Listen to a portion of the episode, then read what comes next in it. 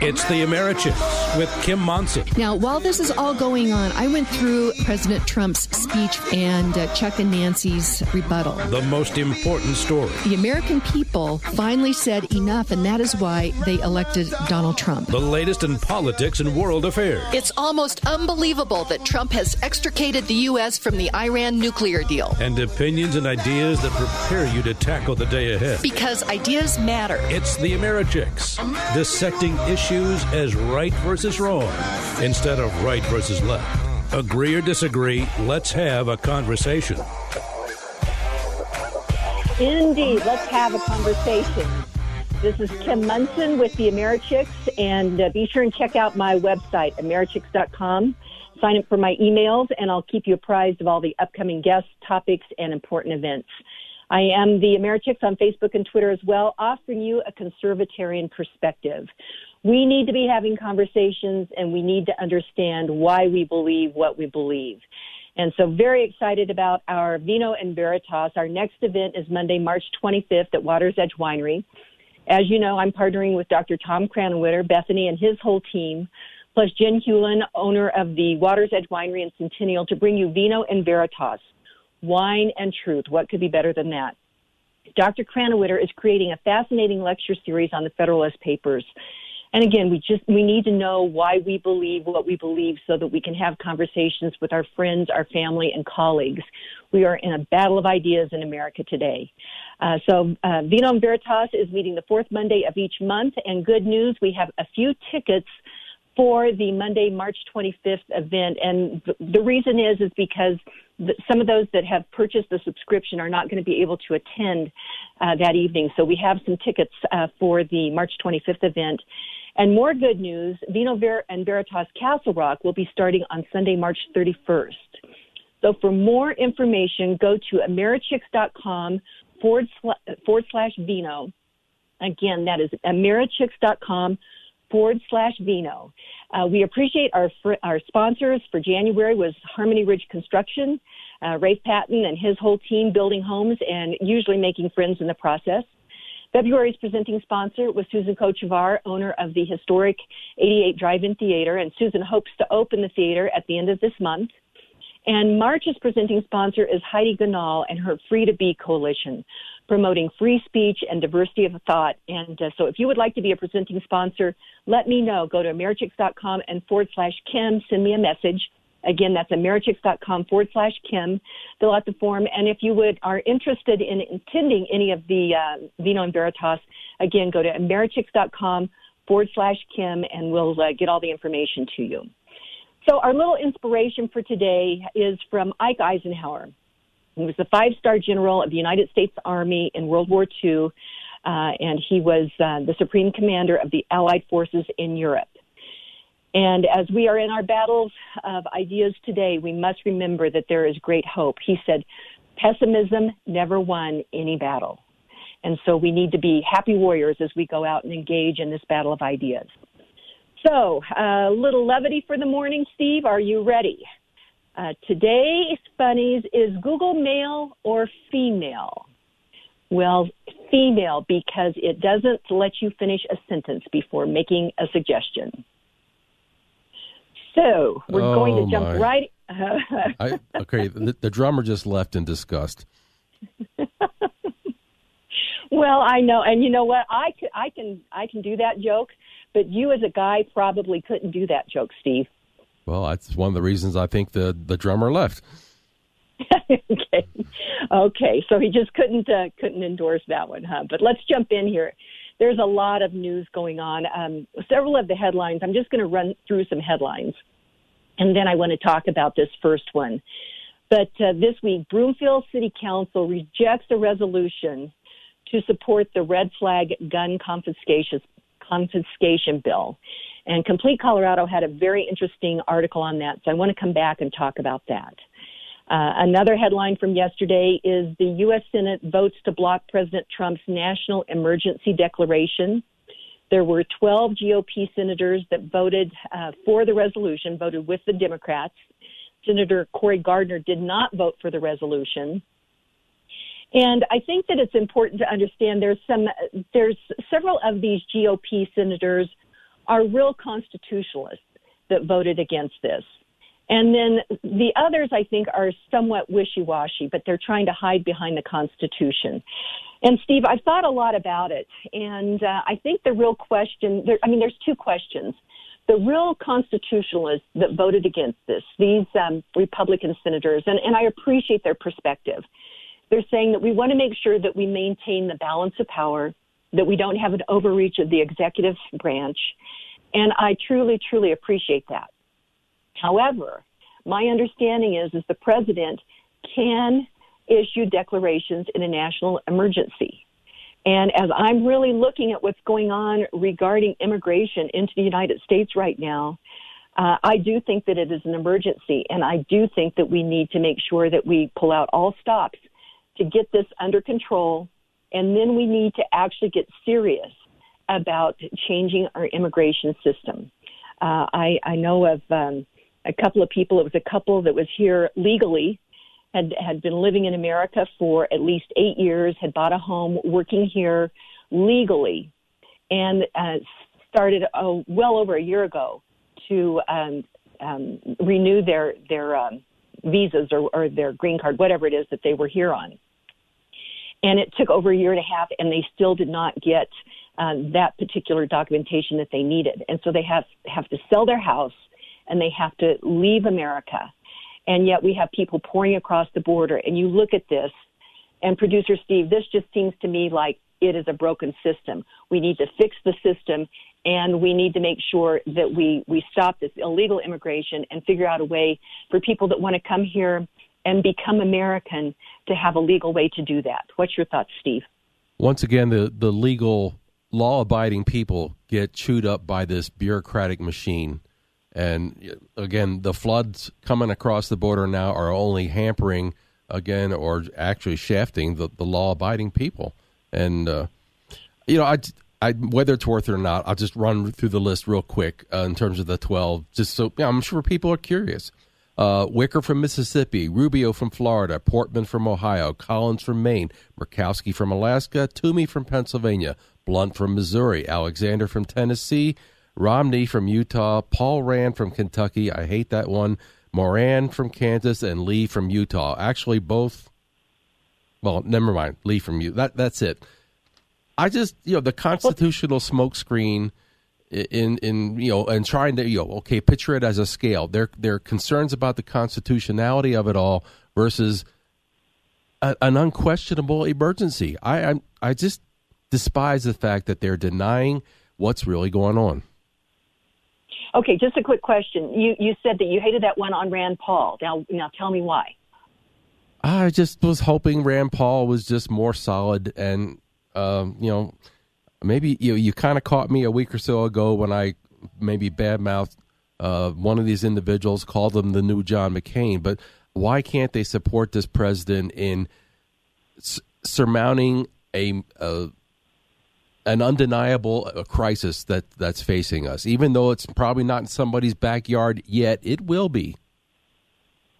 Well, it, it truly will be, and so interesting.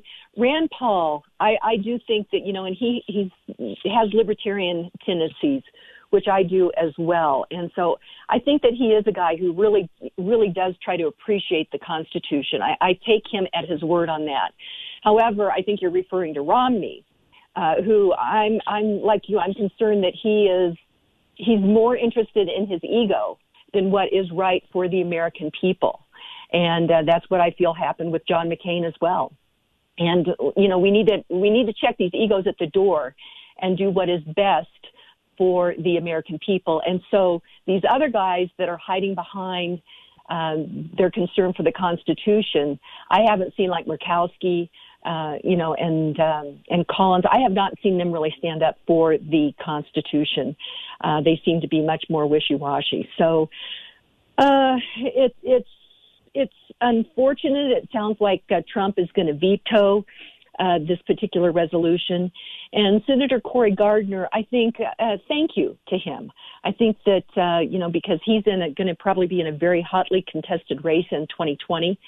And uh, thank you, uh, Senator Cory Gardner, for voting uh, against this resolution because I think that uh, immigration is one of the one of the most important pressing issues that we have. And uh, I, I actually last week, Steve, some friends of mine uh, who I met when I was back in Normandy were here from France.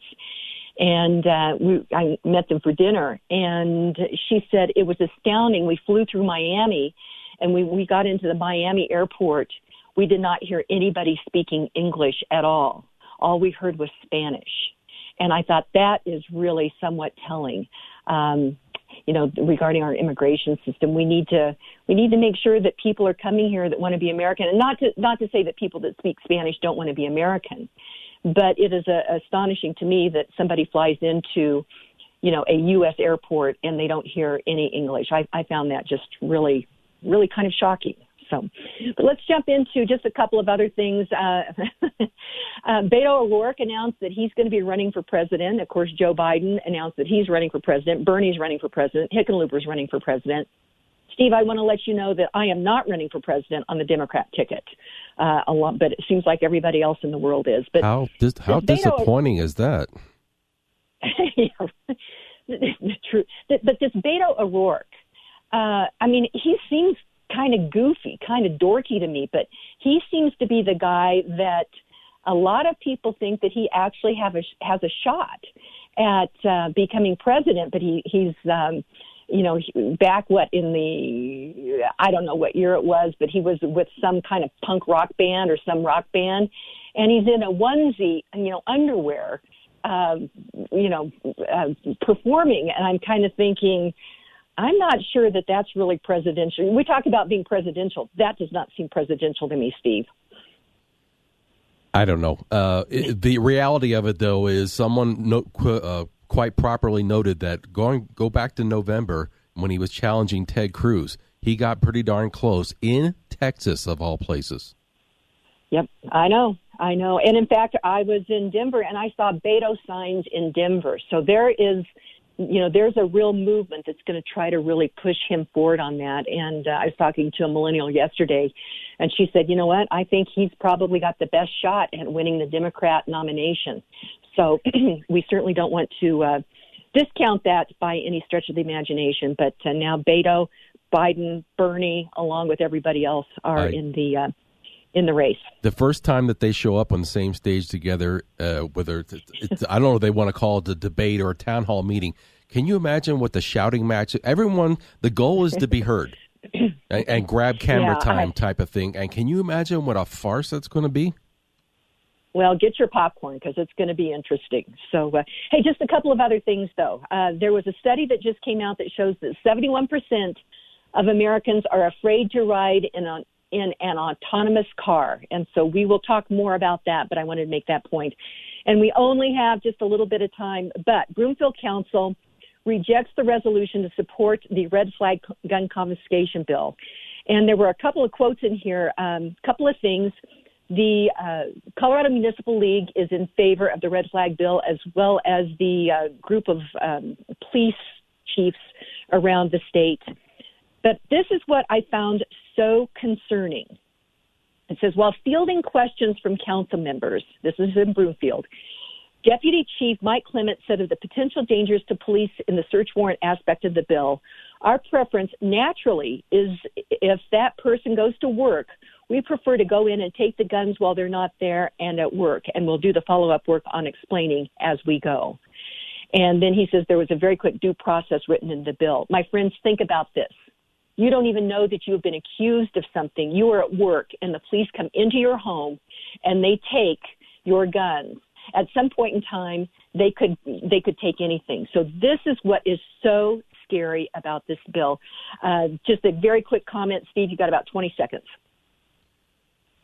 I don't know. I I think the way he kind of was weaving his way around that, he was obviously mindful of the incident in Douglas County so he said, okay, if, if this comes down and we get a report on an individual where we're required to take action, you know, we're going to kind of do it this way. Again, just being mindful of the, the incident, uh, you know, uh, over a year ago yeah, now in Douglas po- County. Yeah, Right. The point is, is it's not the guns that was the problem. The person was the problem. Oh yes. And so I think they should extricate the person, not the guns. But, but we're going to go to break. When we come back, uh, we're going to be talking with Angie Austin. She's another KLZ uh, radio show host, and she also has a nationally syndicated program. We'll be talking about uh, this um, hypersexualization bill of our our children, uh, 1032.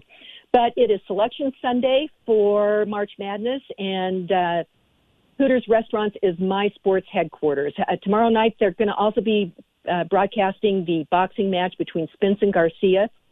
So uh, if you want to stay home and watch the game, you can have them deliver. If you want more information, visit HootersColorado.com. That's HootersColorado.com. Let them know that you know the Americhicks. This is Kim Monson. We're going to go to break. When we come back, we'll be talking with Angie Austin. All Americhick sponsors are an exclusive partnership with the Americhicks and are not affiliated or in partnership with KLZ or Crawford Broadcasting. If you would like to support the work of the Americhicks with Kim Monson and grow your business, contact Kim at Americhicks.com. That's Americhicks.com. Work with mortgage professionals who will give you quick and accurate financial advice. Home Mortgage Alliance has the knowledge and expertise to explore the many financial options available to you. The mortgage process can be stressful, and as interest rates rise, it's more important than ever to get pre qualified now so you're ready to buy. Call Kim Sturts and Mark Cook with Home Mortgage Alliance to make sure that you're making the right financial choice for you and your family.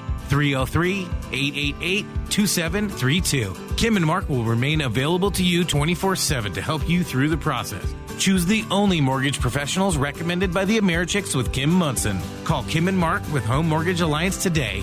303 888 2732. Award winning realtor Karen Levine has 30 years of experience with REMAX Alliance. Karen Levine believes in home ownership.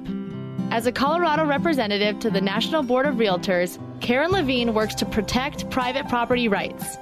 Since losing her mother to breast cancer, Karen Levine has helped organize a local fundraising event called Karen's for the Cure, raising money for breast cancer research.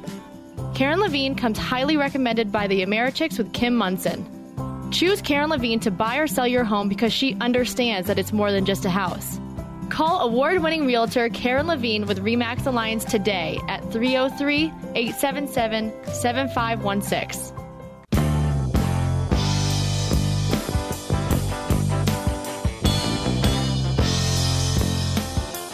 Hey, welcome back to the Americhicks with Kim Monson, where I dissect the issues, the latest news, politics, and opinion. Is right versus wrong instead of right versus left? Agree or disagree? Let's just have a conversation. Be sure and check out my website, Americhicks.com.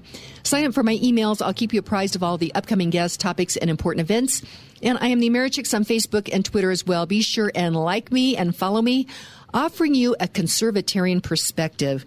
I am so excited to have in studio with me today Angie Austin. You know her. She is the host of the Good News right here on uh, Crawford Stations, KLZ. And then also the Angie Austin and Mike Opelka show, which is a national show. You can hear it here on KLZ from 4 to 6 a.m. and then ele- again at 11 a.m. Angie Austin, it is so great to have you here. Thank you, Kim. I appreciate you inviting me in. A lot of these topics we're going to discuss involve kids and education and sex ed, et cetera and uh, I'm right in the thick of it. My kids are 9, 11, and 13, so oh. they're in the oh. middle of a lot of this. And one of them, well, two of them have had sex ed, but um, it's an interesting topic because it starts so young. You know, in fifth grade, my daughter uh, was given a sex ed class, and it was going to be the end of the school year, and she's a year young for her grade, so she was nine, just had turned 10 when she got sex ed.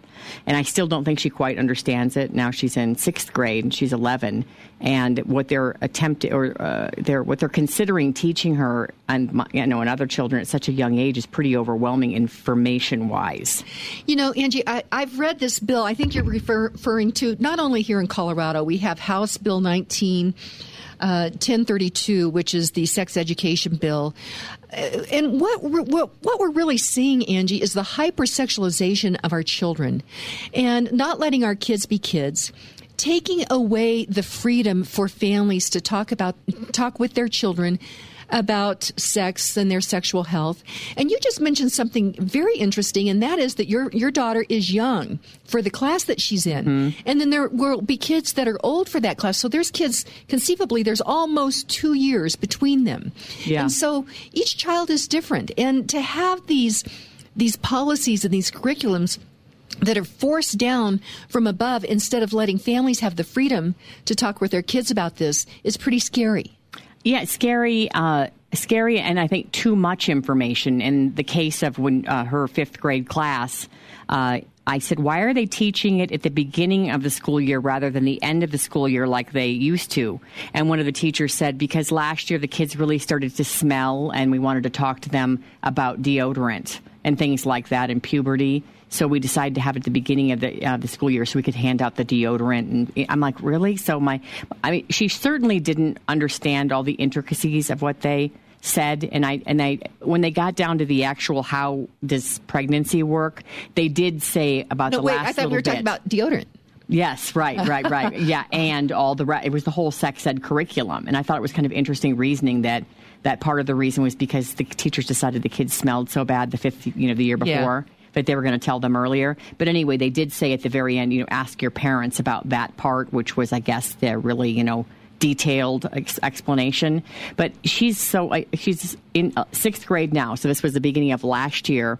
The beginning And- of fifth grade. yeah, beginning of fifth grade. And she's been sexually harassed at school by a boy this year. And I'll tell you this she still didn't truly understand some of the other concepts because he was making je- gestures to, to her. And that she came home and said, What did it mean that he was doing this to me? And then he was saying, You and Bobby, you know, you and Stevie, you and George, you know, like making these gestures. So I just think they're too young to truly understand some of the concepts. totally and that agree. was regular sex ed. That wasn't what we're talking about with 1032. This is a lot more detailed and a lot more information that I think is really confusing for kids. Well, it really is, and uh, you know, I think children are malleable.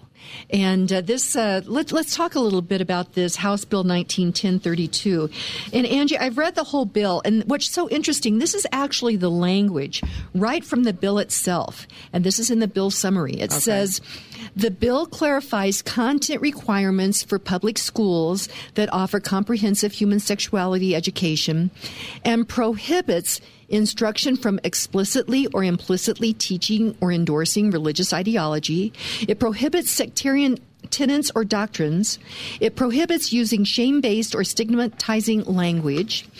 It prohibits uh, employing gender norms or gender stereotypes. So that would be like he, she, boy, girl. And it prohibits excluding the relational or sexual experiences of lesbian, gay, bisexual, or transgender indiv- individuals. You know, this is a long way from what I think government is supposed to be doing. And uh, certainly I find it somewhat concerning that the state of Colorado is putting forth legislation which is going to take away the freedom for families to talk with their children about their sexual health on the timeline that works for them. And now to have government be pushing, in a way, I think uh, almost a certain religion, a certain ideology regarding this 1032 and the uh, relational and sexual experiences of LGBTQ. What's your thoughts? I think that it's difficult for them to even grasp some of these concepts. I think that uh, you mentioned they're malleable and that uh, I don't even think they'll truly understand a lot of them. I don't think they're ready. I mean, I've got kids this age. They don't understand this stuff. I mean, yes, I know you can teach them what sex is and that they'll kind of get the basics. But even that is a, you know, just the basics. I think that's enough. I think too much information is very confusing to them.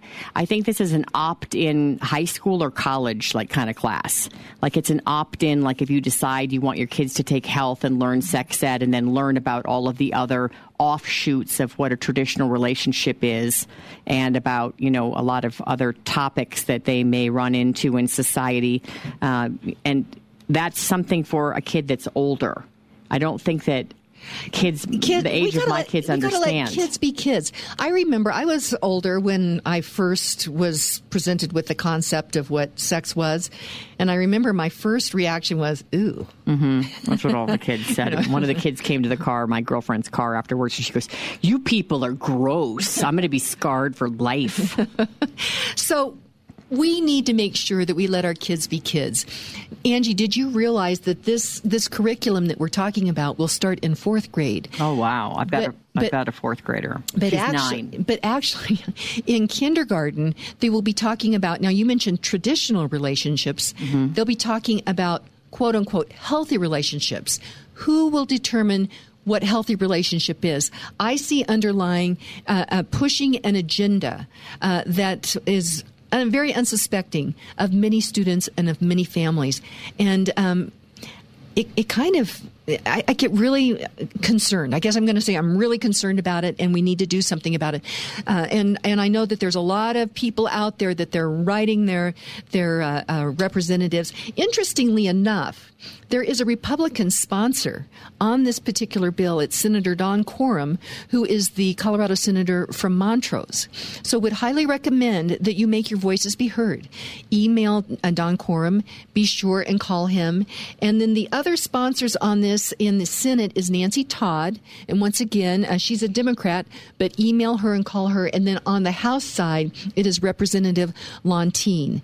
And Angie, I really believe that every day each of us needs we can't be lazy we have to make sure that we do something uh, great societies and great people they care about how they treat their neighbors and what they pass on to the next generation and we have a real thing here that we need to, to say not on our watch Absolutely.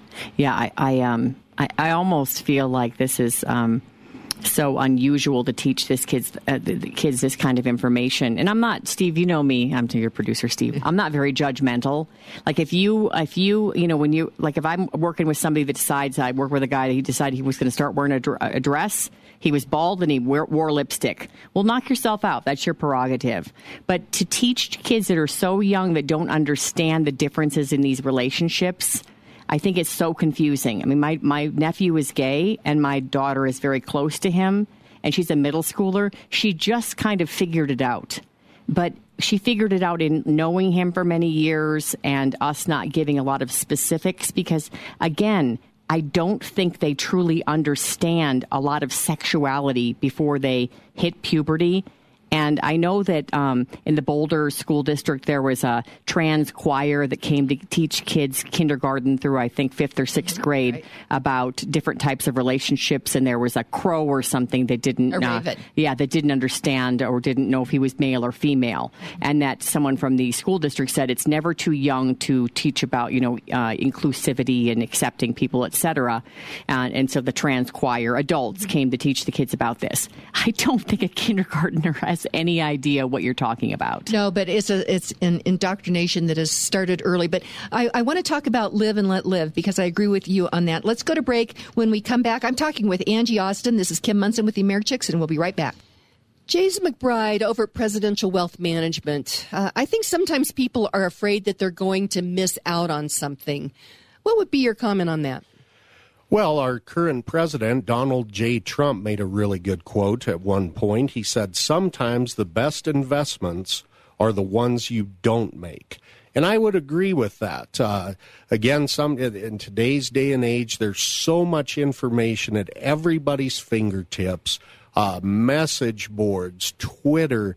Uh, that, that you get people that are promoting uh, investments that have nothing to them. Uh, you kind of get this crowd mentality where uh, you would get the impression that everybody is making millions and millions of dollars except, for you. you. But that's usually not the case. And don't forget, people really like to talk about their successes and the gains they made, but nobody likes to talk about the mistakes they made. So, uh, you know, I guess what I would say is if you're getting hyped on something or, or hearing it on TV and getting very, oh, I have to, I have to get into this, take a step back, try to do a little bit more research from a uh, logical point of view, look at a chart, and figure out if this is something that, that maybe either has already run its course or two is just nothing but air and hype. So that makes a lot of sense. Donald J. Trump. Sometimes the best investments are the ones that you don't make. So it's a good idea to make sure that you're taking a look at your nest egg. And uh, Jason McBride over at Presidential Wealth Management, the whole team over there can certainly uh, help out with that. So check out chickspresidential.com. That's chickspresidential.com. The phone number at Presidential Wealth Management is 303 694 1600. 303 694 1600. Jason, thanks so much. We will talk to you tomorrow. All right, Kim, have a good one. You want to succeed, so you need to dress for the job, event, or relationship that you seek.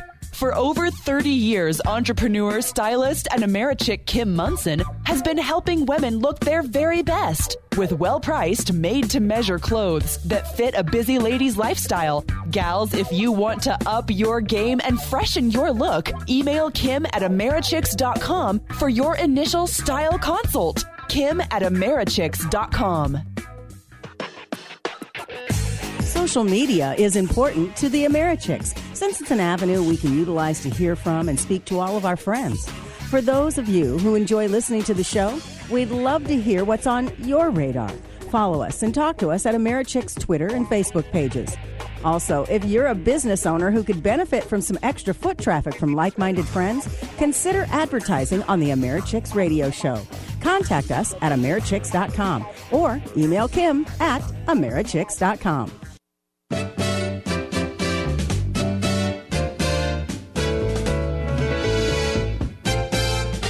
Welcome back to the Americhicks with Kim Monson, where we are dissecting the issues, news, politics, and opinion as right versus wrong instead of right versus left.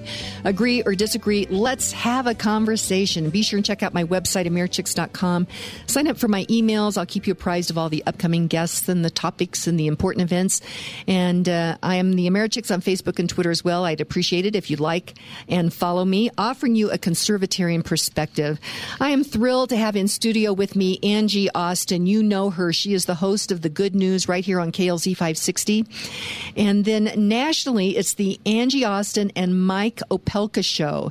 You're on from 4 to 6 a.m. and then 11 a.m. again right here on KLZ 560. Angie Austin, first of all, I hope you didn't have your Superwoman cape get uh, caught in the car door when you uh, came in because you not only do three hours of radio a day, four, four hours of I radio. do two shows, yeah four hours of radio a day and you have three three kids a teenager and almost a teenager and a grade schooler. So it is amazing what you get done every day. I'm just in awe of you. It uh, definitely uh, it takes you know i mean i'm busy let's put it that way. I, so yeah yeah. I would say so. In the last break we were talking a bit about this house bill 19 1032 which is the sex education bill here in colorado. And i, I think that you and i agree. I really I really believe in live and let live. What you do in your bedroom is not my business. Uh, you know, what you do with your life, you're responsible for that, not me. And so I really believe in let live and let live, or live and let live. However, we are seeing a far cry from live and let live now. What we are seeing is an agenda that is being pushed forward into the school system using public dollars. And uh, I submit that it's actually a religion, if you will. And uh, certainly, we believe here in America that government money, government policy should not be putting forth and affirming a specific religion. And we really saw this ha- uh, play out, Angie, with uh, Jack Phillips and Masterpiece Cake Shop you know, uh, Jack is a really, really a loving man, and uh, a couple came in that wanted him to bake a cake celebrating their gay marriage, and he said, you know, you can buy anything here, but that's not something that I can can affirm. And so what happened is, is the couple then marched right down to the uh, Colorado Civil Rights Commission. Uh, they said that they've been discriminated against. The Colorado Civil Rights Commission brought Jack Phillips in, and basically they, they said to him, if you do not affirm this, if you do not affirm something that you do not believe, then we're going to use the heavy hand of government to take away your business. And he says, Well, I can't do that. And they said, Okay, no more wedding cakes. You can't do any wedding cakes. And that makes, no matter what side of the aisle you're on, if government comes in and says, If you do not affirm X, we're going to take your property, we're going to take your business. We're in a tough we're in a tough spot right now, Angie. Yeah, I, have kind of thought about it. If I were asked to sing at a wedding, and as a Christian, they wanted me to sing um, songs about uh, if, they, if, they, were devil worshippers, and I had I'd have to say no, it's not my thing. I mean, I just I think I'd say no, I'm not available. You know, but if you say no, I don't believe in that, that's where you get in trouble.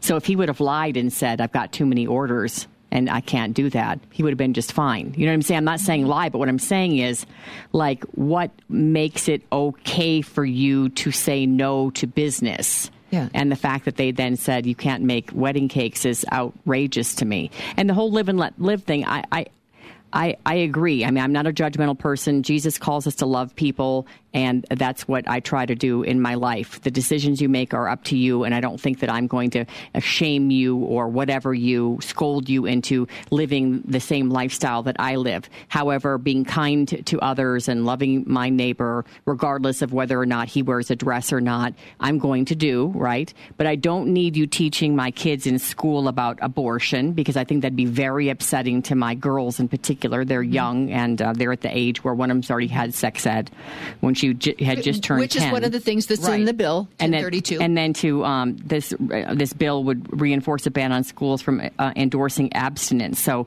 they wouldn't be taught that's an option. I'm not sure that I quite understand that. And then teaching kids about healthy relationships and the experiences of LGBTQ individuals. I don't think my kids are going to get it anyway. Like I, I think it's just, I think it's so confusing. Way too much information. Some would say indoctrination, but I think confusion. I think they're just confused by just sex alone. But then when you bring in all the other options, there's a lot of information to be given to a child, and I certainly don't want them being taught about abortion when they've just turned 10. Or, as you mentioned, and uh, my nine year old's in fourth grade, so I, we haven't talked about abortion yet. Um, my son understands it, but it's upsetting to them. Well, speaking of abortion, I really think that the veil is off on what's been going on in America with Governor Ralph Northam the, of Virginia uh, talking about aborting a child in the fourth trimester and then Governor Cuomo in um, New York and uh, the standing ovation and the you know lighting up the the World Trade Center uh, tower or the um, spire on that uh, to honor abortion is the veil is off now, Angie. We know what the real fight is here. And we're seeing the Democrat Party of today is not the Democrat Party of JFK uh, it's not your parents' uh, uh, Democrat Party for sure. And what they're standing for is death, destruction, division, and victimhood. And the American idea stands for creativity and innovation and life. And I was astonished. Uh, Donald Trump is starting to really take a stand for life. You saw that in his State of the Union address. And then just recently, he uh, they issued orders that any a provider of women's health care health provider that is referring or doing abortions will no longer get federal money. I just about fell off my chair when I saw that. I think it's so exciting. Yeah, and that was just recent. That is uh, news that is welcome. I, you know, I I think that uh, the abortion issue is such a heavy topic, and you know, going back to what we were originally talking about, about kids learning about that it's not something that um, I want to teach my kids about at the age of nine. My daughter weighs 50 pounds. She is like up to my waist. She is so tiny and little and, you know, plays every day and mm-hmm. sleeps with stuffed animals. And I don't think that's a time to tell her about killing babies. Right. I, I, totally agree.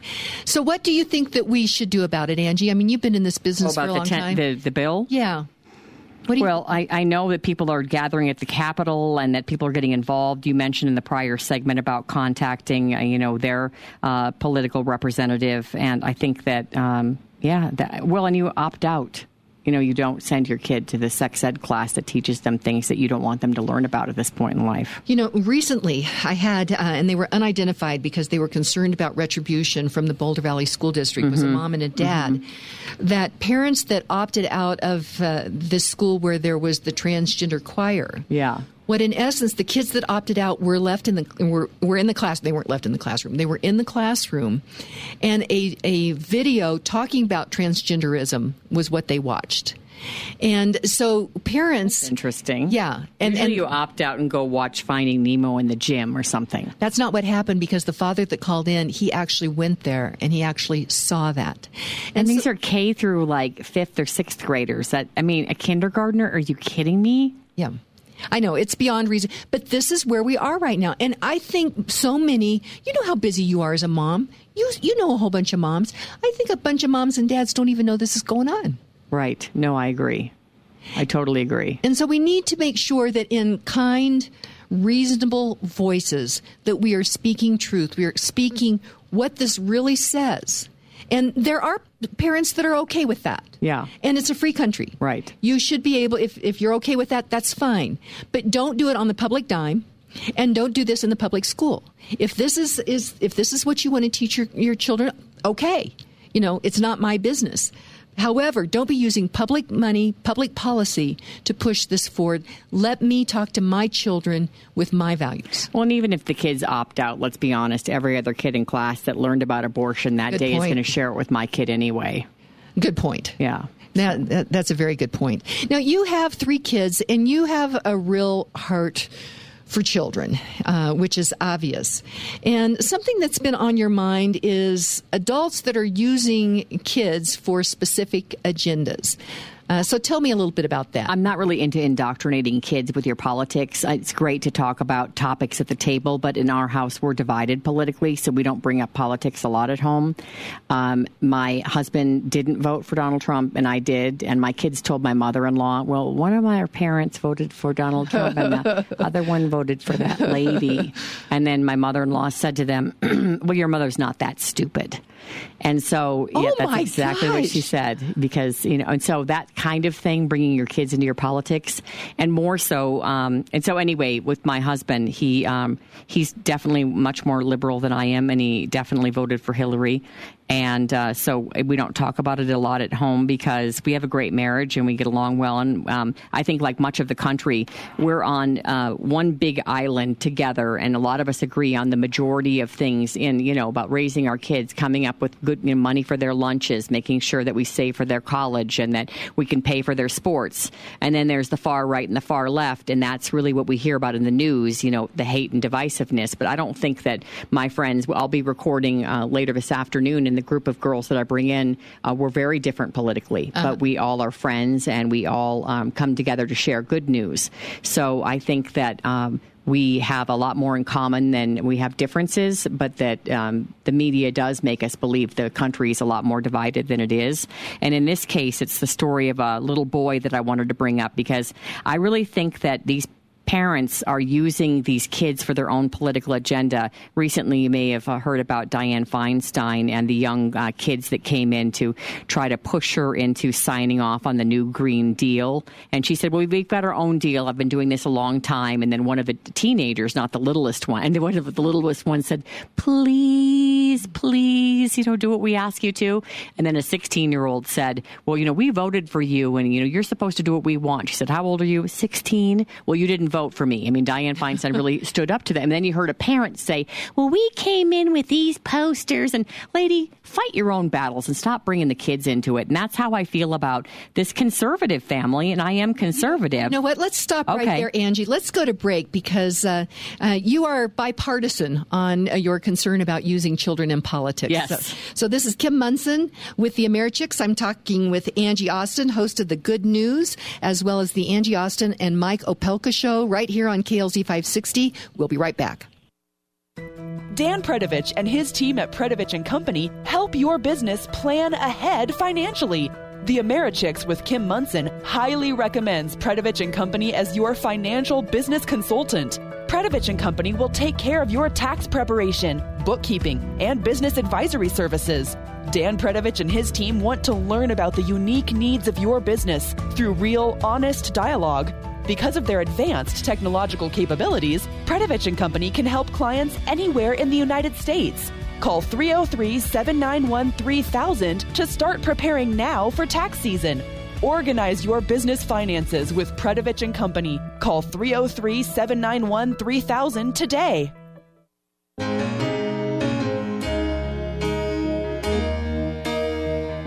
Hey, welcome back to the Americhicks with Kim Monson, where we dissect the issues, the news, politics, and opinion as right versus wrong instead of right versus left. Agree or disagree? Let's have a conversation. Be sure and check out my website, Americhicks.com. Sign up for my emails. I'll keep you apprised of all the upcoming guests, topics, and important events. And I am the Americhicks on Facebook and Twitter as well. Would greatly appreciate it if you would like and follow me. Offering you a conservatarian perspective. So pleased to have in studio with me today Angie Austin. You know her. She's the host of the Good News. Uh, it's an hour of good news, and my gosh, Angie, we can use some good news around here. And then uh, the other show that you do is the Angie Austin and Mike Opelka show, and that is on from 4 to 6 a.m. and then again at 11 a.m. right here on KLZ 560. And Angie, that is a national show, so that is across the nation, right?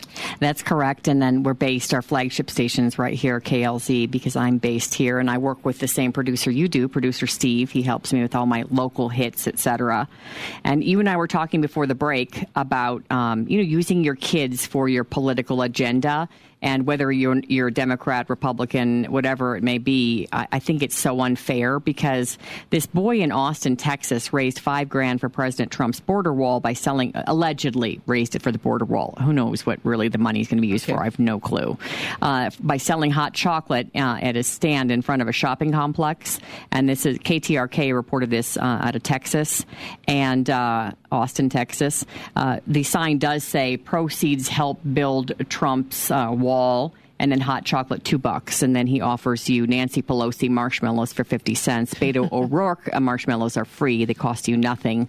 Um, but he said some people were mad and calling me little hitler and stuff and some people were really happy but he faced some abuse from these people. I really don't think to put a seven or eight year old kid um, selling hot chocolate with a build the wall sign i think it's your agenda I highly doubt a seven year old truly is interested in building the wall. And so I feel like we put our kids, when we use them for our political agenda and send them to school, with information they're not ready to process yet, that they don't truly understand the differences between the parties. And I think they're way too young to go into school spouting your politics. Like when my mother in law said to my kids, Oh, mom voted for Trump. And she, my mother in law said, Your mom's not that stupid, is she?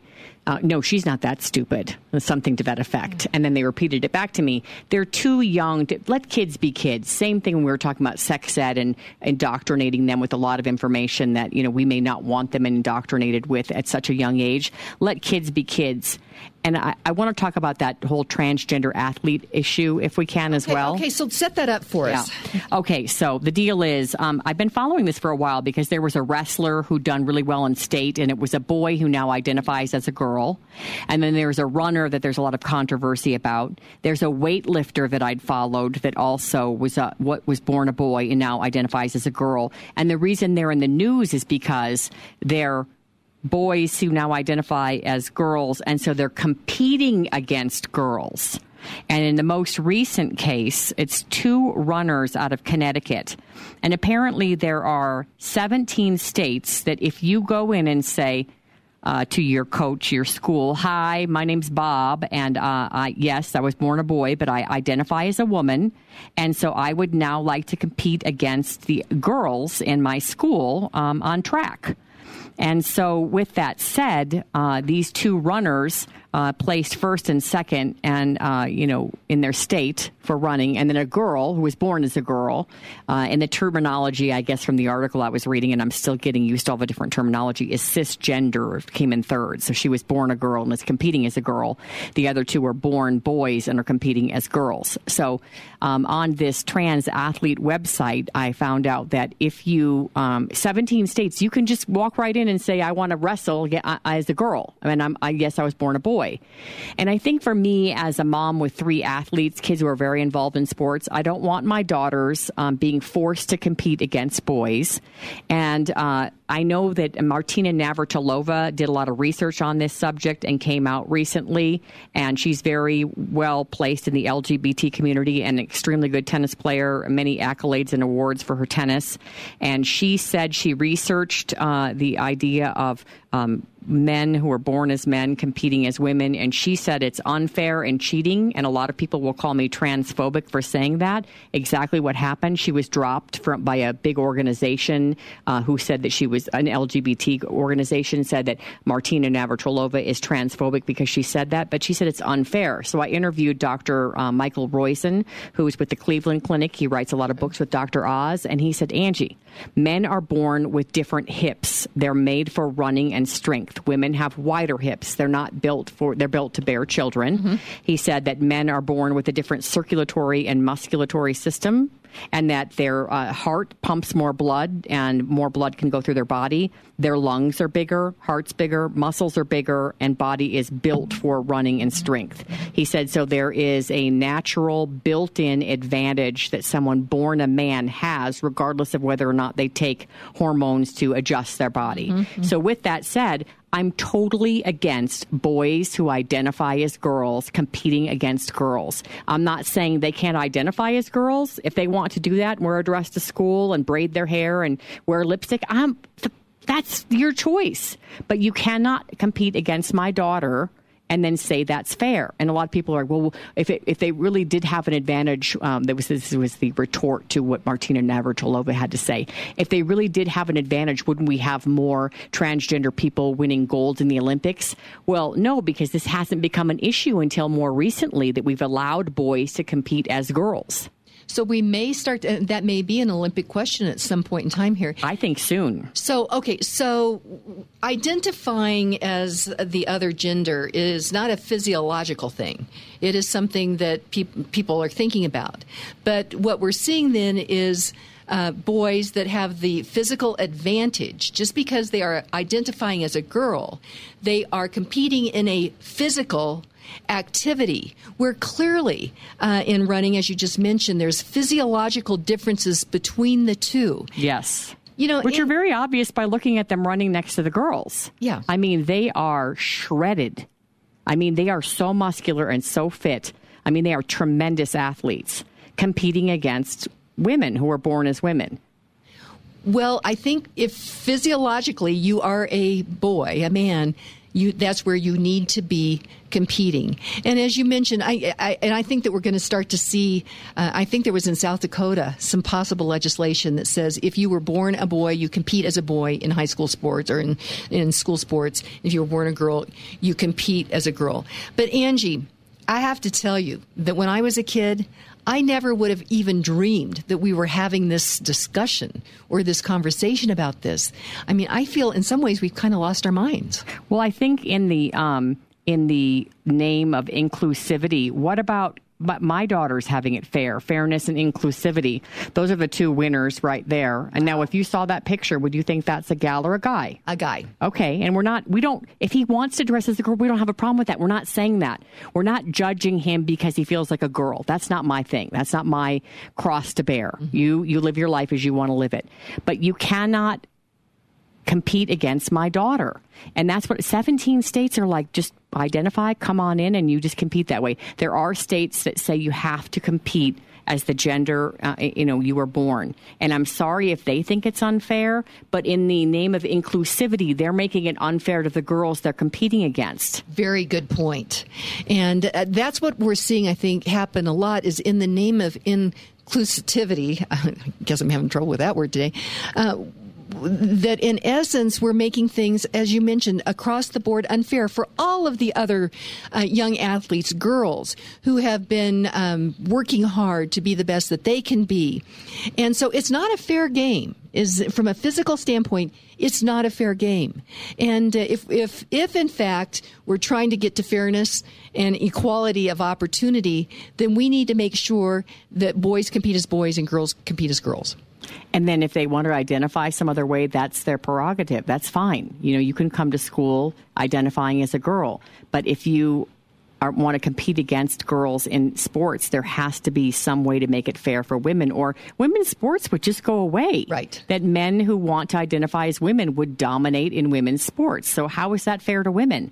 I mean, then do you have like a separate transgender, you know, um, arena where they compete, or why can't they compete as boys? I mean, right now we know women um, in Colorado. There are two female wrestlers that just made it to state, and I know that one boy opted out and uh, wrestling both of them for religious reasons. He said, "No disrespect to them, I just don't feel comfortable, you know, wrestling, well, wrestling. them." I mean, have you ever watched wrestling? Oh yeah, my son had to wrestle a girl last year because they do mix them. Yeah. But that's the sport that they, you know, they they know that there's the option that they may have to wrestle a girl or you know vice versa. My, my Mm-hmm. son knew that he would, uh, but. In the case of the transgender athletes, I think that there has to be an option for them to, yes, have their own maybe arena to compete or compete against boys. Well, now that's a, you are just a thinking outside the box kind of a girl, so that there would be a a third competition, if you will. Oh, It may come to that. I don't know, but Okay. they sh- certainly shouldn't be competing against girls. Okay, just, like it's not meant- fair. Like Martina Navratilova said, it's not fair. It's not fair. She called it cheating. Yeah, well, yeah, in a way it probably is. So, hey, Angie Austin, it's really been great to have you here. Uh, what's your final thought that you'd like to leave with our listeners? Um, and be sure and listen in 4 to 6 a.m. or 11 a.m. Uh, that's the Angie Austin and Mike Opelka show. And then also the good news right here on KLZ. I think it's something I've always yelled out to my kids out the car window when I've dropped them off at school be kind to others. You know, that's what it's in my be kind to others Right. and love thy neighbor. It's pretty simple. I think we make it real complicated. Right. And if we're kind to each other, s- smile, good manners, thank you, just civility will, will get us a long way down the road. So, Angie Austin, thank you so much. Thank you, Kim. And our quote for today is Dr. Haim, I think, Ginott, and it is or Ginott. It is Children are like wet cement. Whatever falls on them makes an impression. So today, read great books, think good thoughts, listen to beautiful music, communicate and listen well. Live honestly and authentically, strive for high ideals, and like Superman, stand for truth, justice, and the American way. This is Kim Monson with the Americhicks signing off. God bless you, and God bless America. And I don't want no one to cry, but tell them